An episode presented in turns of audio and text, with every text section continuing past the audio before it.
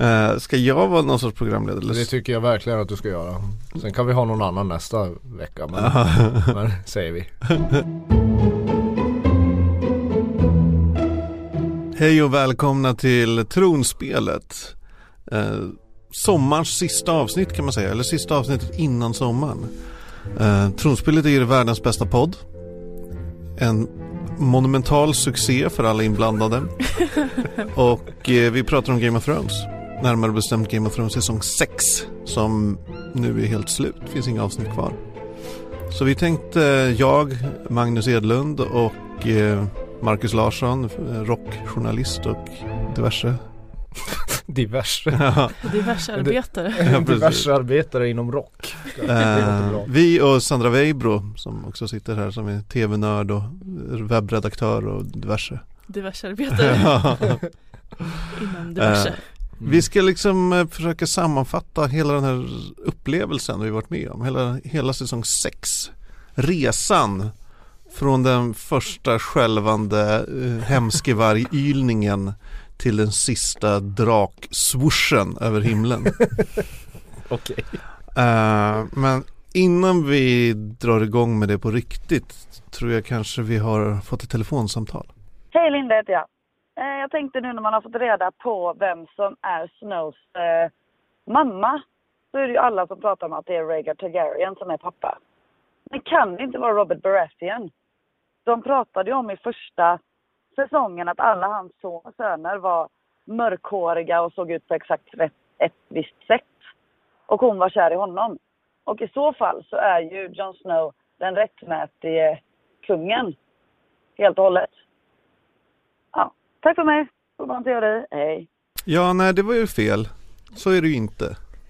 Jaha, det, jag, jag säger, tänkte ju säga vi, vi överlämnar varmt frågan till vår liksom tronspelets svar på ja, Herman precis. Lindqvist. Ja. Jag tänkte först att ja, men det låter väl hyfsat men, rimligt. Eh, ja, det, det, är med viss eh, risk för er egen hälsa som ni lämnar över sånt här till mig. För jag har ju fel ibland. Ja, ja men du har nog mer rätt än vad jag har på de här. Senaste avsnittet hade jag bland annat fel när jag sa att eh, John då skulle vara Daenerys halvbror.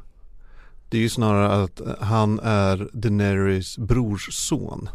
Aha. Men för att ta, ta det här eh, telefonsamtalet som eh, Lindas teori. Ja. Det är ju så här att det inte är Robert Baratheon som är Jon Snows pappa. Okej. Okay. okay, för grejen är så här. Eh, Robert Baratheon var jättekär i Lyanna Stark. Mm. Som då är, är systern i, ja, Ned Starks syster. Men hon var inte superkär i honom. De var liksom trolovade men det var ju så här Det kunde man ju vara utan att vara kär på den här fantasy-tiden. Kan man fortfarande vara. Ja, verkligen. Eh, säger jag som snart ska gifta mig. men eh, Lyanna så här är det. Hon, hon, blev kär i Rhaegar Targaryen under en turnering som utspelar sig sådär en 16-17 år innan första säsongen ens börjar. Mm.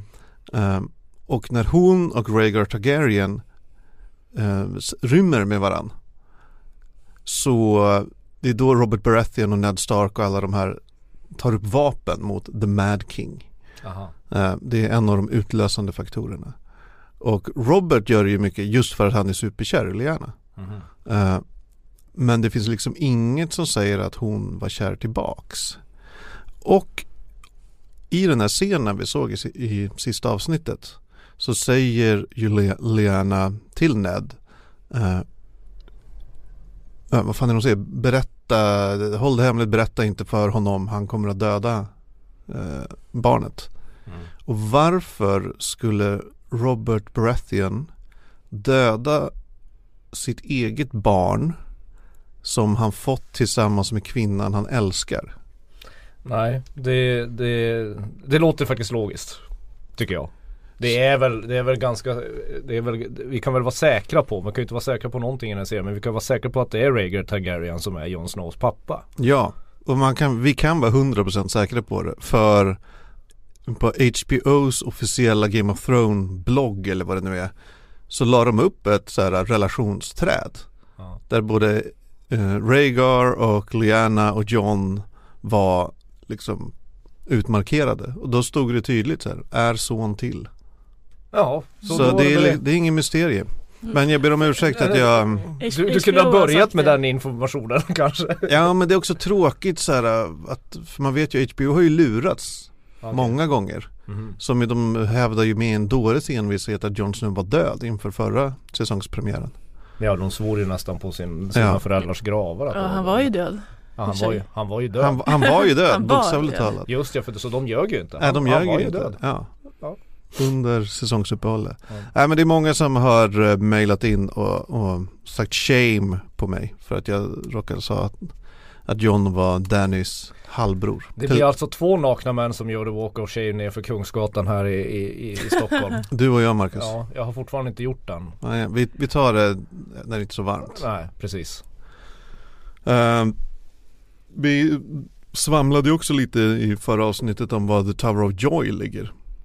Ja, men jag sa ju att det ligger inte där i Dawn Jag måste ändå flika in det Du hade rätt. Ja, den låg Och i jag, Dawn den låg i Dorn och jag var lite osäker. Men det, det är kul, det är kul att ha rätt någon gång Ja, Ja. grattis. Tower of Joy för övrigt, det är ju väldigt freu- freudianskt Extremt. det, det, det, är, det är en stor fallossymbol som man kan föda barn i Ja. ja det och, och som om inte det var nog så ligger den ju alltså i, i bergen i norra Dorn. Okej så det är liksom ett torn på ett berg. Ja, Ehm, ja, nej men nog med rättningar ja och förtydliganden. Vi, vi, vi kanske bara går vidare så här. Vad, vad har ni ta, Vad tar ni med er från den här eh, poddsäsongen? Vad har, vad har liksom Har ni tagit för lärdomar av poddandet? Alltså om man säger något fel då får man veta det. Ja, Det har jag märkt. Ja, Jag har fått en inblick, lite mer inblick i ditt liv Magnus som är lite fascinerande. Jag, läm- jag lämnade ju den här fantasyvärlden eh, när jag började högstadiet. I princip. Ehm, men, men eh, alltså fans till fantasyserier är oerhört kunniga och oerhört militanta eh, i sina åsikter kan man säga. Men väldigt underbara oftast. Ja, ja, nej men alltså, det, det är ju det är ju en fantastisk värld att befinna sig i. Sen kan inte jag säga att jag, jag började, jag deltog nästan i den här podden för att bli klokare på de här släktbanden i den här serien. Men jag är fortfarande, det är bara en härva i huvudet på mig. ja det, är, det är många att hålla reda på. Fler och fler blir det. Eh, för egen del så har jag väl insett att jag inte är lika påläst som jag trodde. Nej men jag, jag Du satt hade ett bättre självförtroende innan vi började. helt klart. Alltså, helt knäckt nu. Lite knäckt faktiskt. När jag, när jag gick in i den här podden då tänkte jag så här, ja men jag läste ju de här böckerna alldeles nyss. Mm. Men sen insåg jag så här, okej den sen, sista boken, Dance with Dragons, den läste jag när den kom 2011. Och vi, böckerna innan har jag förvisso läst tre gånger vardera, men det var så här tio år sedan nu. Har du läst dem tre gånger vardera? Ja, Oj. så tiden har liksom gått. Och mitt minne har inte varit så, så färskt som jag trodde. Eh, så Ja, det är, plugga mer är väl min lärdom. Du kommer alltid vara Gandalf i det här rummet. Ja. fall, Det kan jag säga. Snällt. Uh, ska vi ta och bita tag i, i halsköttet på den här säsongen? Eller på det här, eh, Vi biter tag i Ramses ansikte och Ja. upp det tycker jag. precis, vi gör, vi gör en, en Ramsey. Mm. Vad tyckte ni om, alltså om man bara ser stort, vad tyckte ni, du Sandy, om säsongen, säsong 6? Eh, jag tyckte det var bra ändå. Det var liksom, det var en liten annorlunda säsong och det måste ju vara för att de har, eh, serieskaparna har liksom lämnat böckerna bakom sig allt mer. Eh, att de inte har liksom varit fast i det som George R. R. Martin har skrivit. Så det har ju varit lite mer, kanske lite mer action än tidigare. Förut har jag för mig att det var mycket liksom folk som var ute och promenerade och pratade och de kunde liksom vara ute och vandra i massa avsnitt. Mm. Det har varit mindre sånt, mer liksom pang på rödbetan. Ja, de har ju helt slopat transportsträckorna. Ja, alltså det, det märker man märker. Den här säsongen var väl den här säsongen var väl den säsongen när, man, när, när, när handlingen verkligen börjar röra sig framåt. Alltså det, fördelen med det är ju att det hände ju mer saker i den här säsongen. Nackdelen var kanske att, att, att det George R. Martin alltid eh, var noggrann med. Eller man märker skillnaden mellan att de går- utgår från vad han har skrivit och vad de, nu är de ute liksom på egen, på någon egen hike i det okända. Mm. Det är ju att Martins originalmanuskript var ju väldigt noggrannare med att mot, det var tydligt vad som motiverade varje karaktär. Alltså man etablerade det väldigt noggrant innan någonting hände.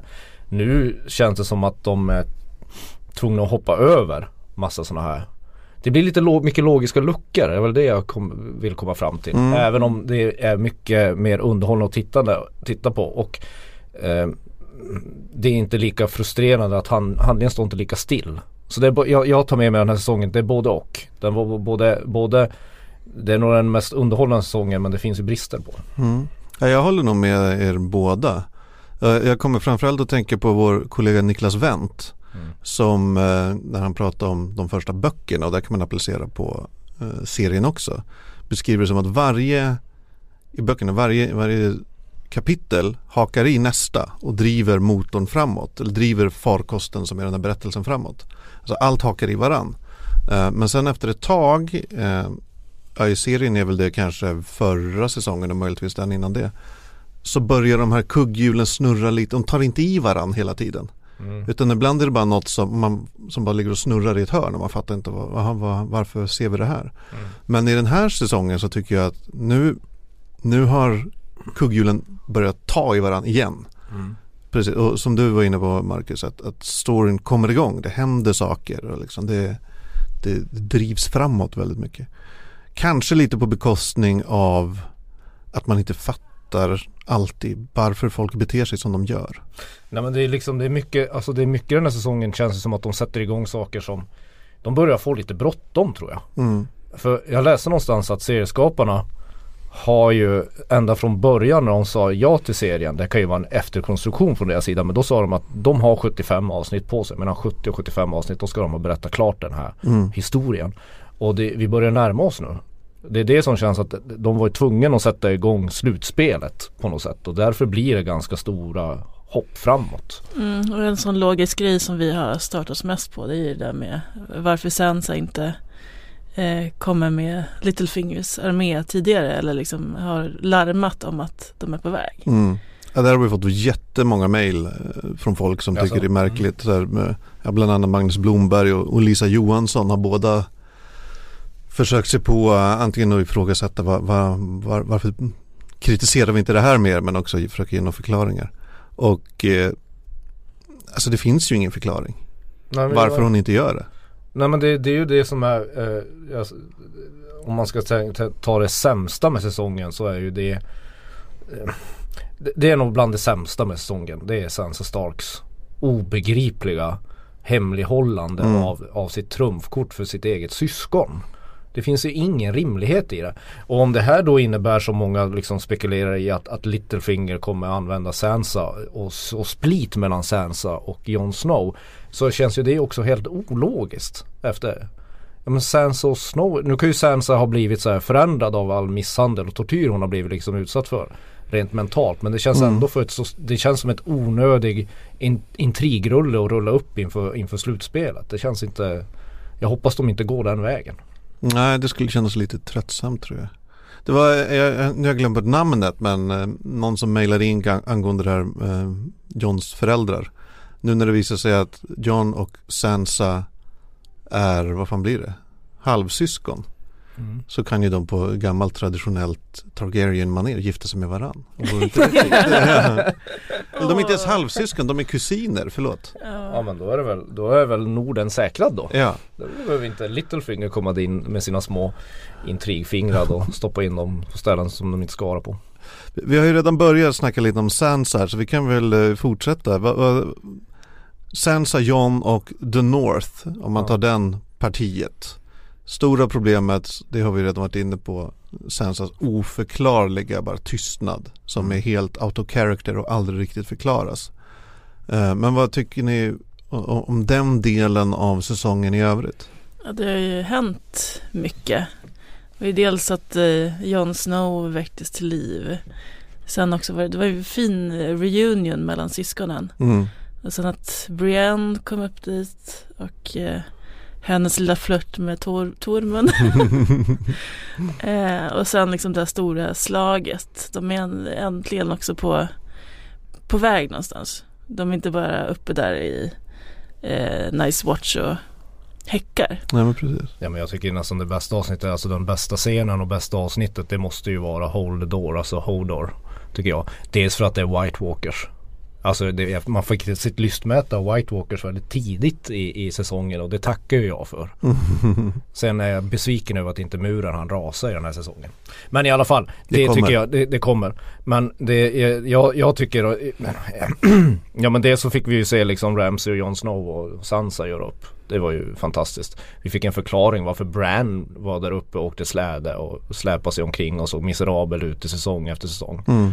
Eh, och som sagt det där avsnittet med Hodor var väl Det var nog det avsnittet som var mest Game of Thrones för min del. För att det var det som överraskade en. För annars börjar det bli lite mycket att att, att, att vi och fansen kan nästan förutsäga vad som händer hela tiden. Vi, vi blir nästan för belönade i våra i vår längtan efter någonting liksom. Det- karaktärerna ska hamna. Det var ju ingen som blev överraskad av att Battle of the Bastards dök upp plötsligt.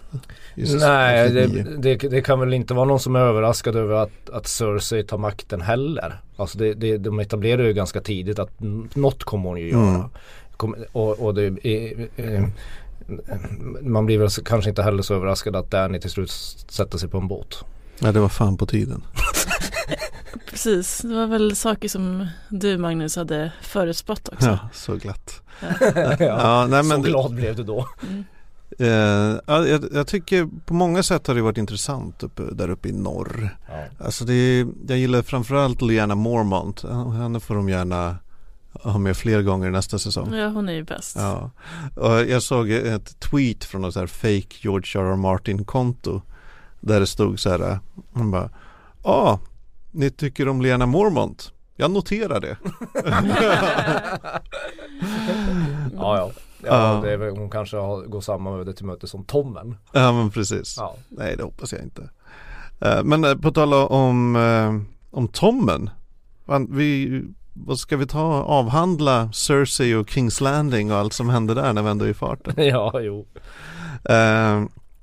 Vi fick ett mail från Sebastian som, där han skriver Vad tycker ni om avslutet i Kings Landing? Är det säkert att alla som närvarade på rättegången måste vara döda? Egentligen såg man ju bara högsparven brinna upp. Ja, men jag orkar inte. Det, alltså, det, det har varit så mycket under den här säsongen som du har suttit och sagt. Jag, jag och Sandy har suttit här och bara Ja men han är ju död. Ah, eller? Det börjar bli lite mycket nu. Det är klart de måste vara döda. Det var ju för fan en, en kärnvapenexplosion. Ja men typ. typ. Ja, nej det finns väl Det blir jättefånigt om någon kravlar sig fram där i, i nästa säsongsöppning med rykande kläder och ah, Alltså Ja, man, precis, det är början på säsong sju. alla utom högsparven kommer upp ur bråtet. Visst det är väl inte så här helt bortom ah, rimligheten att någon överlever men nej. Alltså eh, som Sebastian skriver att man bara såg hö, högsparven brinna upp det är väl inte riktigt sant för man ser väl även åtminstone Loras hans ögon som fylls av liksom reflexen av grön eld vill jag minnas. Ja, du menar han, eh, Han som ligger och kryper där kusinen, nere. Han som kryper där nere. Ja, eh, Marjorie's eh, Brorsa. precis. Nej, Jo, nej jag hade nu, inte nu, ska, det- där nere. nu, nu, ska vi, nu ska vi hålla tungan rätt i mun nu. Eh, Lannister, killen, Lancel Lannister är det väl, som kryper ner i- nej det var inte han jag menade. Aha, Jag okej. menade ehm, han som fick ett eh, märke inristat i pannan. Jaha, Mm. just det. Ja. Mm. Eh, Loras Ja, eh. Tyrell. ja, just det. Just. Ja, ja. Nej, men vi, vi hoppas alla att de allihop är död. Mm. Ja, Det känns som att det var, det var, det var liksom slutet på den, liksom deras tid på något sätt. Nu kommer en annan, nu kommer liksom eh, Cersei kliva fram som the mad queen. Mhm. Men alltså Cersei fick ju väldigt lite tid under säsongen skulle man ju kunna säga. Alltså det, det var ju lite frustrerande att se. Man visste ju att hon hade en plan. Men det var ju lite frustrerande att se i avsnitt efter avsnitt när hon gick med den här The Mountain. Och det hände, det hände ju inte så mycket liksom. Hon stod och muttrade. Det hennes stora, de sparade ju det till sista avsnittet. När hon satte igång allting i rörelse. På något sätt. Mm. Ja det var väldigt lite hint om hen- hennes plan, det var det. Nej jag tyckte handlingen i den här säsongen handlar ju om, den flyttar ju sig från Kings Landing. Liksom. Ja. Ja, de, de byggde ju upp det ändå ganska bra som vi diskuterade i något avsnitt att de, de visar så här um, Cersei har inga vänner kvar Hennes handlingsmöjligheter krymper och krymper för varje dag som går um, till slut har de bara Qyburn och The Mountain som är hennes allierade. Liksom. Mm. Inte ens Jamie är i närheten. Och det fanns ju ändå antydningar där. Det var ju dels det där eh, när han viskade till henne om att ja, Mm, ryktet var sant. precis. Och sen också när Tyrion pratade om Wildfire med eh, Daenerys. Eh, Ja, de planterar ju lite, alltså tanken precis, på det. Exakt, så det har funnits liksom planteringar och så att det var liksom, det kom inte helt från liksom Nej. the blue. Nej, det var väl också en sån här grej som alla spekulerade om innan avsnittet. Att det är något med Wildfire och Cersei som kommer inträffa. Mm. Eh, sen skedde det på ett sätt jag kanske inte hade förutsett exakt så. Men Väldigt snyggt. Alltså sista avsnittet på säsongen var ju väldigt bra överhuvudtaget. Det, Ja. jag måste säga, det är ett av de allra, allra bästa avsnitten i hela serien. Tycker jag. Mm. Alltså hur de lade upp det och hur, hur, hur det kom. Alltså stämningen var helt rejält annorlunda mot eh, The Battle of the Bastards som var innan. verkligen, det var hela inledningen med påklädningsscenen och det långsamma uppbyggnadet var Och det ju är väldigt, sinnes. eh, väldigt snygg musik också. De har ju en kompositör som väl gör all musik som heter Ramin Javadi som är någon tysk. Eh, som hade liksom spelat in den här musiken eh, ja, Mm. specifikt till den här scenen. Den är ju väldigt liksom stämningsfull och den är liksom så här tragisk och liksom olycksbådande. Och så, ja, precis, ett så stigande obehag Ja, ju längre precis. det pågår. Ja, det är snyggt då hur de liksom vågar liksom vila i det också. Verkligen. Ehm, Danny, Daenerys. Mhm. Och, Men nej, nu blir det eh, drakar. ja. Det blir drakar. Eh, Du, Jag är jag, jag, blev, jag tänkte på sista avsnittet och där var det drakar med. Så, Det kan var vi inte bara då. ja, nej men Danny och, och Marine-delen av den här säsongen skulle jag väl säga var kanske den minst givande. Ja, men Förutom det, slutet precis. Men alltså, allt annat var väldigt styrmoderligt hanterat tycker jag. Ja men det handlade ju om norr i år, gjorde det inte det? Mm. Det handlade, det var där handlingen, ja vi, vi kommer återkomma till River Run snart tror jag. Ja. Misstänker jag. men men, men, men uh, Marine var ju Det var ju det som var så frustrerande i förra säsongen att de skickade iväg henne igen. Alltså hon åkte upp igen för att, för att ragga upp lite Dothrakis. Så här. Men, men det Danny gjorde det var ju mest att hon i slutet av några avsnitt höll några sådana här bombastiska tal antingen på en drakrygg eller utan kläder. Mm. Det var det hon gjorde och, och, det, jag kände ju hela tiden en, en viss frustration att det, den, den storybågen måste börja leva någon gång. Det, alltså hennes ökenvandring har ju pågått och pågått och pågått. Den, det,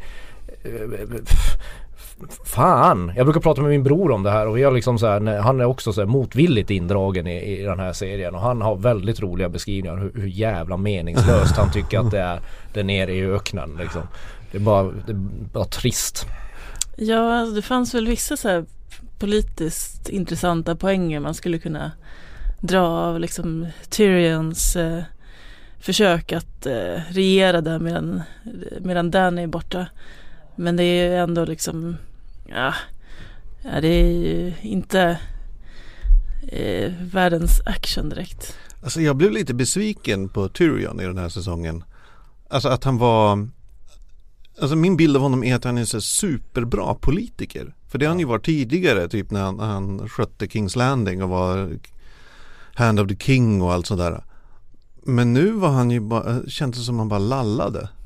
Han var liksom, det var inte peak Tyrion på något sätt utan det var Nej, en har ganska haft- stympad Tyrion.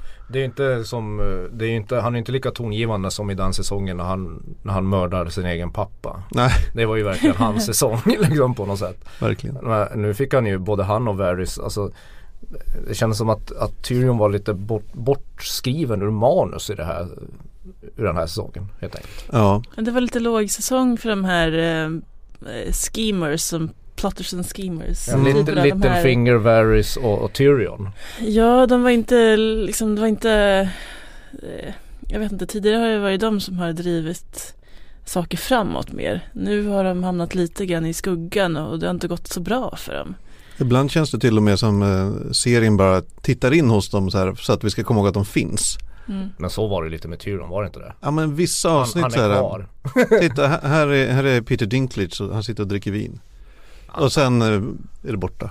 Så fortsätter med något annat. I drink wine and I know things. Ja. Det var i och för sig en bra meme. Eller ett bra citat. Det är det faktiskt. Det, hörni, vi, har, eh, vi har fått väldigt mycket mejl. Jag tänker bara eh, ta upp en här. Adam har mejlat angående slutscenen.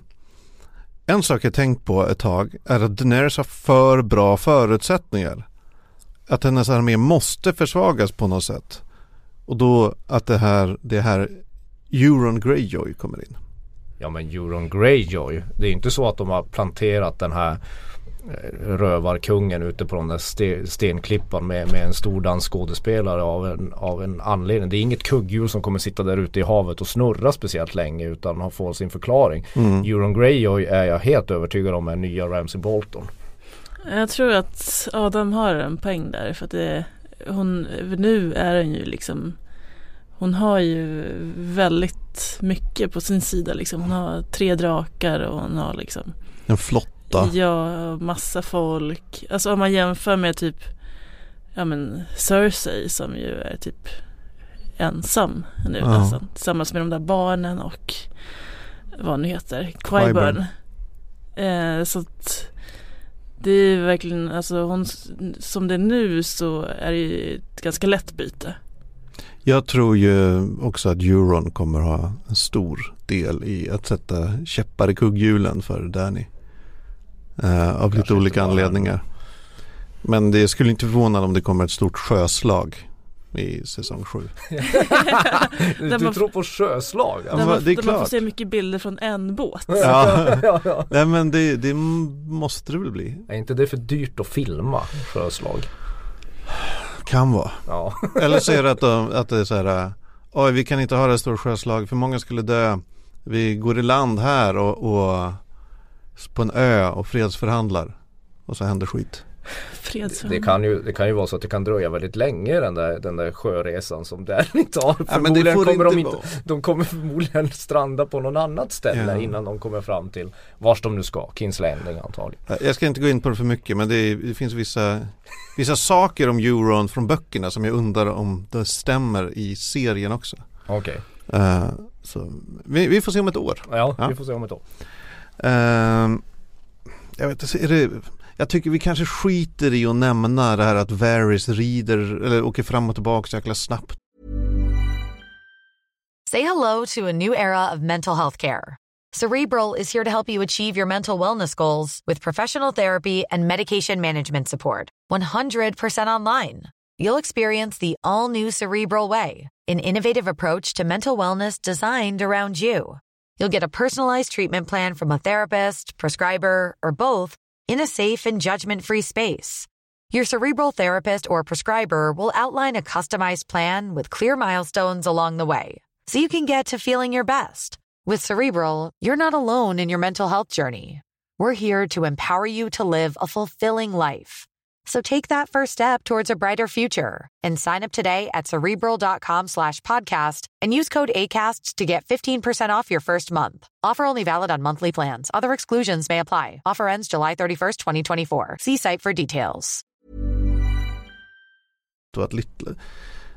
Att, det, att det inte finns några resor och därför ser det ut som folk teleporterar fram och tillbaka över Westeros. Ja, vi kan bara konstatera att han reser otroligt snabbt Ja, förra avsnittet. Var Ja, fram men och det är tillbaka. någon, jag tror man får, vi får nog skita i tidsaspekten i, i Game of Thrones för det skiter ju uppenbarligen serieskaparna i Ja. eftersom eh, dels att Varys teleporterar sig fram och tillbaka Arya Stark är ju i princip det lika Mm. ofta och, och Euron Greyjoy bygger ett skepp, en armé med tusen skepp från Ekollon liksom. Mm. Alltså jag menar det man får skita i det. ja, vi får bara acceptera att det, det är så serien är, Det är nu. fantasy. Ja. Det kan komma, man kan smida svärd från kometnedslag liksom. Jag, jag gissar väl att det kanske kommer bli lättare att hålla, hålla någon sorts eh, jämn tid när folk är mer samlade. mm. Men vi får se. Ehm, Jamie och Riverrun. Det är ju också en härlig, Men sluta nu. Alltså man älskar ju Jamie och hans fina rustning och The Blackfish och hans fina rustning. alltså, det, alltså Ja, Jamie Lannister får allt. peace röstningarna. Ja. Jimmy Lannisters röstning får alltid dig att liksom tvivla på din egen sexualitet. Det är otroligt fascinerande att sitta i det här rummet för att prata om hans plåt. Älskar Jamie Lannisters plåt. Ja men nu, nu kanske han får lite eh, konkurrens från syrrans eh, Evil Queen outfit Ja, som vi pratade om i senaste det avsnittet. har ju varit väldigt bra så här kostymörer och proppmakare. Men i den här- River Run var väl typiskt sådär. Massa folk drog dit. Mm. Och vi trodde att det här, vi beskrev ju som att River Run blir ett clusterfuck. Ja, River Run blev ju ingenting. nej. Nej, det var verkligen, Så, poff bara. ja men precis, poff. Och så man bara, va? Var det här allt? Ja precis, den här fina liksom Blackfish-rustningen Ja. de har byggt och så bara nej. sumpar de det. Jag vet jag kommer inte ens ihåg varför de skickade upp Jamie Lannister. De skulle ta, återta ett något slott som Blackfish Ja, erövrat. han skulle hjälpa The Phrase. Han skulle hjälpa The Frey som är allierade med The Lannisters. Precis. Och så, och så är det väldigt så här, lägligt så då kan Cersei sitta kvar och bli galen utan att han Ungefär så. Ja, Okej bra. Ja men jag är med då. Bra, det bra. som var trevligt var att han fick återse Brienne.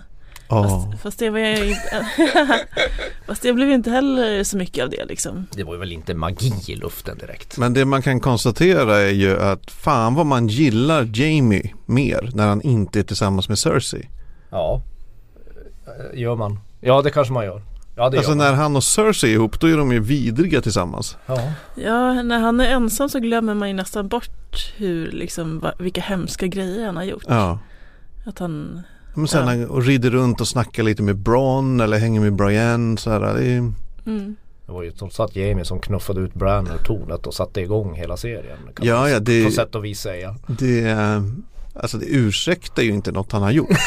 Men det är ju, alltså det är ändå fascinerande. Det känns ju som att han och Cersei verkligen har Alltså att de är sådana som triggar varann väldigt mycket till Ja de har är- dåligt sällskap i varann de helt är ett enkelt destruktivt förhållande som påverkar många andra på ett negativt sätt. Ja, helt klart uh, nej, jag vet, Det finns kanske inte så mycket mer att säga om River Nej men River Run är lite, det var lite det här säsongens Dawn var det inte det? Ja, Det var- li, li, inte riktigt så tråkigt som Dorn Nej. Alltså Dorn var ju den här säsongens Även- Fast det var väldigt lite Dorn så, Ja, men det som var var ju inte kul. Nej äh, Tack och lov var det bara två scener men det kan man Ja. väl ta Uh, hörni, vi, vi, du nämnde en Bran lite tidigare snabbt att man äntligen fattar vad hans syfte i det här är Ja, att typ fattar man ju men Ja. vet ju inte riktigt men typ. Alltså vad, vad, vad gillar ni greppet att han plötsligt kan här, se i det förflutna och kanske i framtiden och sådär. Vad, Ja, men det, det är skönt att han äntligen får någon slags funktion i hela det här. Eh, och det är också just i alla de här personerna som är liksom lite eh, vad ska man säga, skadade eller handikappade och så som har liksom de har liksom viktiga funktioner ändå liksom. Mm. Det finns ju ett tema av det liksom i serien. absolut. Ja han vänder ju, hela serien vänder ju på maktförhållandet lite grann eller synen på världen. Det är inte starka män som, som, som just nu har den högsta statusen i serien utan det är kvinnor och krymplingar och, och, och de utstötta. Så har det nog varit väldigt länge tror jag. Mm. Eller kanske hela serien. Att, de, att att den jobbar mycket med att ta så här klassiska manliga arketyper som ja, men Jamie han är ju liksom Prince Charming. Mm. Den, så här, den som ska vara den gode ståtlige riddaren och så här. Och sen dekonstruera dem, nu är det, ja, dekonstruera är väl ett jobbigt ord kanske, men som liksom visar att det här är bara en vanlig människa, en svag människa, rustningen är bara en rustning liksom. Att vara en riddare betyder ingenting så. Det känns som att du pratar om argumenterar med dig själv nu. Ja, Du, som ändå, du, du får ju ändå lite sådär feeling kan man väl säga när han kommer med sin rustning och Ja, rid- ja. rider upp för en trappa på en vit springare. absolut, men, men, men, men det blir ju Alltså kontrasten i det, det, som vi var inne på, kontrasten med hur han ser ut, Jamie, skitsnygg Har i alla fall varit superbra på att slåss eh, Välklädd, välkittad eh, Kontrasten mot vem han är och vad man vet han har gjort och Mm. man, man vet hur trasig han är liksom som person Mm. Det gör ju det ganska intressant tycker jag, så Prince Charming-fasaden och så liksom det här i varje fall väldigt länge bara korrupt litet inre så. Och det är det som lyfter Game of, Game of Thrones från liksom det vanliga liksom drak drakhistorien liksom. Alltså att nu ser du lite argt på mig här. Nej, nej, jag är, väntar med spänning på vad Ja, du ska säga härnäst. Ja, nej, men att det lyfter det liksom, att det blir lite intressantare även för oss som kanske vanligtvis inte är världens största fantasy-människor. Mm. Nej, ja, intressanta personporträtt så är det ju. Helt klart. Det är väl 75% av serien i alla fall. Mm. Eh, en annan sån här liten förfördelad storyline och som fått mycket kritik den här säsongen är ju Arya och Bravos. Ja, Att- all rätt skulle jag säga. Att Arias beteende, kanske speciellt efter de eh, sagt upp sig från The Faceless Ones och strapplar runt ute på stan och blir knivhuggen av The Waif. Att det är mycket där som glappar och man fattar inte riktigt vad det är som pågår och varför hon gör som hon gör och liksom så. Nej, jag begriper inte det heller. Vi begriper väl inte, vi har ju fortfarande inte fått för, förklaring vad de ansiktslösa har för funktion i, i, i Västerås. Eller vars de nu är. I Bravos. Mm. Alltså vad, vad är det för någon sekt? Vad, är, vad, vad, vad gör de? Ja, de är lönnmördare. Ja men är de bara lönnmördare? Alltså man vet ju inte riktigt vad som driver dem. Nej, Och det man är vet ju, ju verkligen inte hur det ska påverka historien framöver och varför Arya är där så länge. Det, jag tror väl att vi kanske inte kommer få jättemycket faceless time i framtiden. Jag tror kanske att det är klart. Att nu är det Arya. Ja, men, nu är, det- men hon har ju fortfarande ansikten med sig. Alltså hon har ju andra ansikten som hon kan använda som hon ju använde när hon mördade Walder Frey och hans Mm. Charmiga söner. Frågan är då om hon, om det är ett ansikte hon snodde med sig från Mm. templet. Eller om hon har mördat den här kvinnan och tagit ansiktet under resans gång. I så fall börjar ju liksom Arya växa fram som någon liten evil. det, För det- finns ju person. faktiskt, det finns ju faktiskt en intressant fanteori på internet, internetet. Internet. Eh, eh, jag saknar jag kan ju inte så mycket om det här men jag saknar ju en, en karaktär som heter Lady Stoneheart. Mm. Och då, nu börjar ju nu börjar många, många på nätet och på forum tro att, att Arya Stark kan ta den, ta den rollen och bli Lady Stoneheart. Kan mycket väl vara. Alltså en hämnarfunktion. Ja, en, ja det, för det är väl det Stoneheart har Mm. i, i böckerna. Det är serieskaparna, eh, vad de nu heter, David och David eller vad de heter. Eh, David och Daniel kanske. Har, har sagt om just den här scenen med Arya men även scenen med Sansa där hon släpper hundarna på Ramsay. Det är att så här, ja visst delvis är det ju här en sorts så här power-ögonblick för de här kvinnorna. Men det är också, man ska vara lite orolig för dem. För så där jävla glad ska man inte vara när man skär halsen av någon. Och så där jävla nöjd ska man inte vara när man liksom har satt hundarna på någon. Nej. Och, och att det här är inte god, de goda längre, systrarna Stark. Att de i alla fall har en potentiell framtid som någon form av bad guys. Mm. Eller i alla fall en, en, väldigt mörk, mörka liksom, vad heter det, personligheter framöver. Jag vill bara återknyta till det jag sa om Arya att det finns ju en scen eh, i tidigare säsonger där eh, Cersei håller på att lägga ett stenhjärta Ah, det har jag missat. På en eh, fönstersmyg.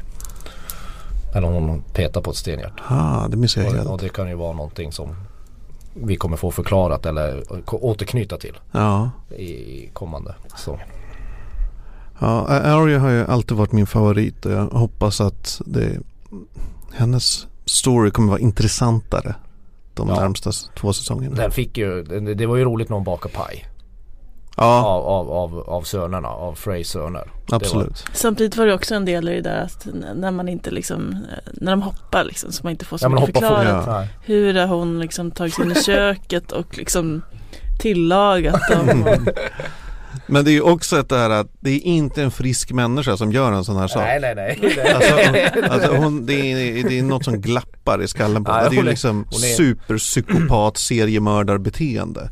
Ja, hon är ju liksom inte Daenerys eller Sir Davos eller Jon Snow längre. Nej. Det, ju- det är något annat som har hänt med Ja.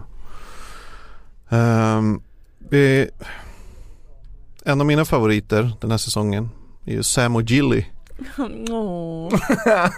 Ja, nej, jag vet inte om det är favoriter men jag, jag har ändå varit glad att vi fått titta in hos dem i åtminstone två tillfällen. Ehm, i, på tal om det senaste avsnittet när Sam kom fram till uh, Old Town och biblioteket så uh, mejlade Johnny in med rubriken Ännu en dansk. Han skriver så här var det ingen mer än jag som noterade att ännu en dansk introducerades i senaste avsnittet? Kan ni gissa vem? Kan ni gissa vem?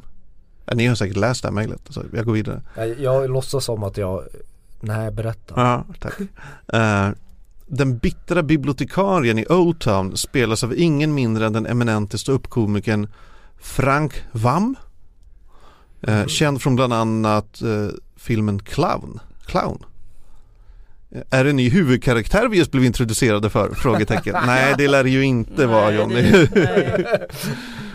Däremot så är det ju intressant vad Sams, eh, eh, vad, vad säger jag, Sams jobb eller Sams, vad, vad, han ska, vad de ska ta vidare den storybågen där. Mm. ehm, i biblioteket. Det är många som har lagt märke till det vi lade märke till att vignettens sån där symbol är ju en lampa Mm. i biblioteket. Det finns en symbol i vignetten som Just är det. en lampa. Jag tror att, att Sam kommer ha något att göra med sist, sista striden att göra, alltså The Night King. Att han upptäcker någon kunskap i alla böcker. Ja, det är väl lite därför han är Mm. där nere och, och läser. Ja, någonting som skulle kunna rå på eh, eh, de här de här eh, vint, vintergubbarna. För, då, då, vadå de här vintergubbarna? De här White vinter- Walkers för fan. Liksom, det, det är ju den här seriens bästa spelare. Vintergubbar. Eh, Ja. Det är liksom det är, Chris, det är det, utan White Walkers så vore det som Portugal utan Ronaldo liksom. Det känns ju helt uppenbart att Sam kommer lära sig något eller upptäcka något. ja, jo. Vad det är det vet man inte. Men det är också lite så att om när det känns så uppenbart kommer det verkligen bli så. Ja men vad fan är poängen annars med att han är där? Vad är poängen med honom? Jag vet inte. Det måste ju ha något att göra med mina favoriter. Så jag hoppas Snögubbarna. Att, ja, jag hoppas att han läser fel bok. Eh, så han inte kommer Det på är det. intressant att inget gjordes av att han snodde svärdet. Ja, Fast det kommer ju. Hans fars, Det där- Man tänkte ju nästa gång vi ser Sam då kommer hans farsa kommer jaga efter. Mm. Ja, jag tror inte, jag tror inte det där svärdet att, att, de, att de planterar en sån sak det, det har inte, de kommer inte glömma bort det. Nej. Han hade, vi, ju, vi, han, kom, vi kommer nog få en förklaring varför han har det svärdet. han hade med det så här inslaget i en så här presentförpackning typ. Så här, figurinslaget. Ja, kändes som att han var på väg till ditt bröllop. Lite grann. Lite grann. Man undrar ju verkligen vad, vad liksom danskarna har för grej med Game of Thrones. Alltså eh, de måste ju ha, det är liksom direkt efter eh, efter liksom eh, det är någon slags del i skådespelarutbildningen att man ja, skådespelar liksom livet i Danmark att man Först går man estetisk på gymnasiet, Ja. sen går man scenskolan, sen tar man en roll i Game of Thrones, Mm. sen är man färdigutbildad dansk skådis. Ja, lite Ja. så är det, börjar det bli. Eh, vi, vi ska ta ett sista perspektiv här innan vi börjar runda av. Ja, Um, Theon och The Iron Islands är ju, fick inte jättemycket utrymme. Euron har vi pratat om lite, han är lite scary. Eh, men vad, tror ni för Theons, eller vad tycker ni om Theons utveckling den här eh, säsongen? Alltså han har ju, han har ju liksom kommit, han har ju skärpt sig lite grann. Han var ju så himla liksom deppig. Men han, eh, det var ändå han som lyckades lite grann rädda Sansa. Eh, och han har liksom, ja, ändå hjälpt sin syrra nu, Yara Greyjoy. Men han är ju fortfarande liksom, han är ju skadad och deppig och det känns ju som att han, han kommer ju ryka med liksom senast nästa säsong. Men hejar du på honom eller är- du så här, hoppas han dör? För han har ju ändå bestett sig som ett jävla svin genom säsongerna. Ja, nej, alltså man tycker lite synd om honom men han känns ju rätt meningslös. Mm. ja jag håller med. Jag, jag, jag vet inte vad de, jag, jag har faktiskt ingen aning vad de ska göra för en. Jag, jag, jag vet faktiskt inte. Nej. Det är Jara det handlar om och det är Euron tror jag. Men han Ja. kommer väl ha någonting där. Ja, precis, folk För snackar Ramsay är ju död. Ja. Vem har Fion kvar? För man kan ju alltid så här prata om, om jag får bryta den här bollen Mm, du pratar om. Det, varför är The Hound tillbaka? Det är jävligt intressant. Uh, serieskaparna pratar ju om att han är så omtyckt bland fansen. Men det har inte med det att göra, det verkar Nej. helt sinnes. Men det måste, det måste, alltså Fion har jag ingen aning om vad, de ska, vad, vad, han, vad han ska ta vägen i den serien. Men The Hound, någon gång i nästa säsong så måste ju The Hound återförenas med Aria. Mm. Och det är ju inte så långsökt att gå från att The Hound träffar Aria till att The Hound då får ställas mot sin bror The Mountain. Någon gång kommer det ju ske. Mm. Ja, vi bland många trodde att det skulle hända i den här säsongen. Ja. Det, må, det måste ju finnas någon poäng också med att han eh, träffade den här Beric Dondarrion och Thoras of Myr. Ah, Applåder! mina favoriter. Ja, precis. Att de liksom dök upp där igen och att de liksom nu har eh, liksom slagit ihop sina påsar eller i alla fall tillfälligt. Mm. För att eh, de är ju på eh, Arias killlist. På hennes dödslista. Är de? Jag tror det. Det är vad jag har läst i alla fall. Att hon har haft med dem eh, sen tidigare. Och The Hound var ju också med förut men han är eventuellt borta från den listan. Det kan ju vara för att hon tror att han dog. Alltså hennes killlist har ju förändrats lite av olika anledningar genom åren. Dels bara för att hon vill döda nya människor men sen också han som spelade böden, Sir Ilian Payne, Mm. den karaktären togs ju bort från hennes killlist för att skådespelaren fick cancer. Ja precis, Ja. jag läste om den här skådespelaren att uh, Wilco Johnson att han hade något uh, pubrock stort pubrockband på 70-talet som hette Dr. Feelgood. Okej. Va, va, va? Dr. Feelgood? Det Ja precis. Klassiskt rockband.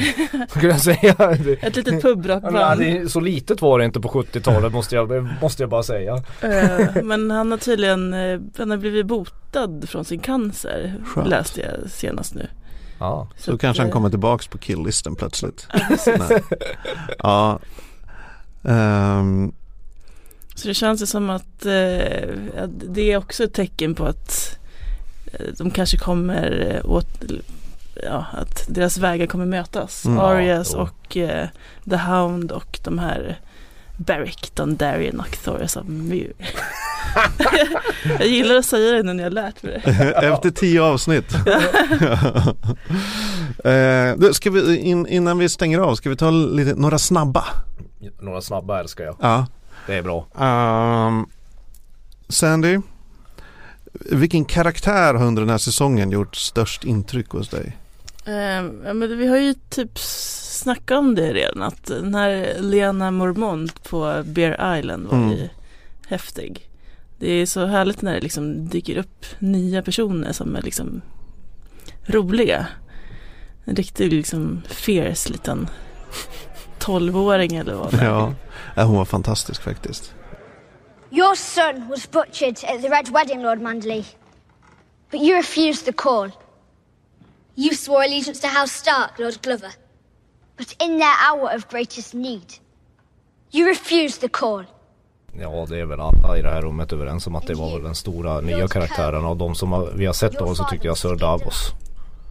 Hade, Ja. hade en, det, det är liksom, han stod ju för, med honom kunde ju manusförfattarna använda en sån här lågmäldhet som, som de kanske gick ifrån annars i, i den här säsongen. Utan han var ju liksom, han är den lågmälda diplomaten som vet vad det riktiga striden handlar om. Och han är sjukt bra skådespelare och, och, och var i många det, så här, stämningsfyllda scener uppe i norr så, så var det Sir Davos som, som jag tyckte tog över på något sätt. Och han kommer ju vara liksom, jag tror de kommer fortsätta använda honom. Jag tycker, tycker mycket om honom. Nu antecknar George R. Martin. Ja. Aha, folk börjar gilla honom. Eh, för, för egen del så, ja, det är ett ganska fegt val där. Men det man fick i, med Hodor-avsnittet.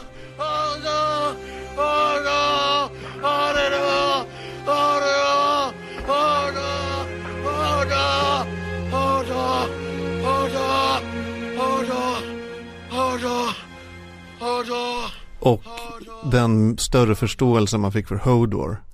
Liksom omdefinierar ju he, hans karaktär helt under he, hela seriens gång. Om man ser om den här serien. Han blir kom- ännu mer sorglig också. Man tycker Ja. ju ännu mer synd om honom. Han är alltså mentalt våldtagen hela, he, hela tiden. I princip. Härligt Bran. Kul för honom. Bran är en myskille. Största överraskningen då Sandra? Eh, ja, vilken av dem ska vi ta? Ja, men det var väl ändå lite... Alltså man visste ju att Jon Snow skulle komma tillbaka men det var ändå liksom... Det öppnade ju säsongen rätt starkt. Som ett what the fuck ögonblick. Benji. Ja det var fan oväntat. det var inte någonting jag såg komma att han skulle komma ridande där och, och slakta eh, White Walkers små så här, soldater. ja. Eh, det kanske inte är den största överraskningen i den här serien men, Men men, men jag ville nämna. Benji som ju var någon sorts halvmesyr av människa och White Walker. Som man inte fick förklarat heller vad han, vad han Jag tycker nog, trots att jag var så jävla säker i början så tycker jag nog ändå att The Hound var en av de större överraskningarna. Att det, här, det är just det att vi inte vet vad det ska vara. Varför kommer han tillbaka? Det känns som en sån lätt grej att bara ha klippa bort liksom om man vill spara tid eller rollpengar eller så. Vi får inte glömma att i Hounds storybåge ligger ju också något framtida möte med Brienne. Ja det måste du ju Ja göra. det måste ju, de måste ju liksom Ja. använda honom för det liksom. Eh, Vad som har varit sämst i säsongen har vi varit inne lite på. Kanske eh, tidshoppen och att man ibland inte fattar varför folk beter sig som de beter sig. Men Ja, det blev ett litet vältrande där i Ramses sadism ett tag. mm, Som var li- blev lite liksom tröttsamt. Han blev bara, han blev så bara vidrigare och vidrigare. slänger barn till hundarna och sådär. Mm. Men det var vi inne på att det var det sista han kunde göra. Men sen släppte de ju Ramsey i några avsnitt. De kände ju nästan på sig själva att vi inte kunde ta honom vidare förrän de, förrän de får träffa Jon Snow och Sansa Stark igen. Ehm, nej, jag, jag tycker det sämsta, det sämsta är Sansa Stark. Alltså den här, den här helt obegripliga ger Tolkiens Sagan om ringen trilogi upplösning av, av, av eh, Battle of the Bastards när hon kommer med sina Rohirrim i slutet utan att ha pratat med sitt syskon. Mm. Det tycker jag är, är sjukt klumpigt i en annars all, en, en väldigt välskriven serie. Och just att, just att när de får chansen att, för, när, när, de, när de skriver en scen mellan henne och mellan Sansa och Jon Snow så har de ju chansen att förklara varför hon undanhöll informationen mot honom. Men hon ber bara om ursäkt. Jag är ledsen att jag inte sa någonting. Alltså det är ju det, Ja, det är slapp det, det, storytelling. Det, det, det är slappt, det är ju sjukt, det är ju sinnessjukt Mm. fel liksom. Eh, om vi ska blicka framåt lite då. Vad, vad händer i säsong sju? Har, ni någon, har du någon förutsägelse Sandra? Mm, kanske att eh, Tyrion och Jon Snow träffas igen. De var väl lite liksom buddies där när Tyrion var uppe i The North. Ja, vi fick faktiskt ett mail om det från Daniel som skriver så här. Eh, Hej, jag har just börjat kolla om säsong 1 och har då gjort ett par intressanta iakttagelser som ger indikation på utvecklingen till nästa säsong. Tyrion skapar faktiskt redan i de inledande avsnitten en väldigt god relation till Jon Snow när de båda befinner sig på Castle Black. Jon hade ju, han var ju lite besviken på det här med Nightwatch att det bara var så mördare och våldtäktsmän som satt där i i ett dragigt hål. Mm, kan Men- man ju tycka. Eh, ja, det här kan ju absolut bli ett sätt för serien att knyta samman, eller liksom alliera Snow med Daenerys, eftersom Tyrion nu är på Daenerys-lägret. Ja men så kommer det väl bli. Jag hoppas också att eh, Arya får återförenas med sin eh, direwolf. Ja! Nymeria som väl är ute och, i skogen där någonstans. Det vore det bästa. Ja. Fy fan vad jag skulle älska det. Jag har två. Ja, Muren måste falla. mhm. Ismuren ska ta mig fan falla och det ska bli, det ska bli White Walker Fiesta. Tycker jag. Det är en förhoppning jag har. Två, vi måste få veta vad som händer med Gendry. Gendry! Roddpojken. Ja, de kan inte bara släppa honom, det vore ju helt... De planterade väl i och för sig att han inte kunde simma. Ja, det gjorde de. Så det är Han har drunknat alltså. no. Ja, nej, det är ju rätt många som bara är ute och drar runt. Typ Melisandre, Jorah Mormont, Brienne, Gendry. Var är alla de här människorna? ja vad gör de? Ja. Kommer vi någonsin få se dem igen? Liksom? Melisandre känns ju som en för stor karaktär för att bara s- sl- vaska. Det gör väl Mormont också. Som Ja. varit med så länge. De, De kanske försvinna. kommer, kanske kommer träffa varann. Åh herregud, då blir det en till sidospår. Nej, det måste vara något annat. Ja. Melisandre kommer inte försvinna. Nej det Ah, vore jätte, jättekonstigt. In, no chance in hell. Eh, ska vi ta avrunda hörni? Nej, ja, det kan vi göra. Vi ju, det, är många som, det är många som har undrat lite så här, um, wow, ska ni sluta nu och sådär. Vi tänker ju ta sommaruppehåll, så kan vi säga. Sen har vi lite planer kan man, lite planer. Eh, vi, vi kommer nog höra av oss i någon form. Det kommer vi göra. det, det här, det här, det här. Eh, vi är lite som Jon Snow. Är vi döda eller inte efter det här Precis. avsnittet? Ja, det är ju många som har, har Eller lurar en Melisandre utanför dörren? en vanlig rubrik i mejlen vi får är uh, skärp er eller lägg av. Så det är väl liksom mellan de två ytterligheterna vi står här nu. Ja, Mm. skärp oss eller lägg av. Mm. Vi får se. Men eh, tack alla kära lyssnare för att ni har hängt med oss under de här eh, ja, 11 veckorna nu. Ja, och ni får ju jättegärna fortsätta mejla in och ringa in och komma med liksom inspel och Mm. ja, men vad ni tycker att vi borde göra. Precis, eller bara ligger ni i hängmattan och kommer på en fet Game of Thrones teori. Maila tronspelet aftonbladet.se Eller ring 08 725 2357. Vår telefonsvarare har sommaröppet dygnet runt. Ehm, är det dags för mig att säga den här säsongens sista Valar Morgulis? Valar Doheres. Hej då!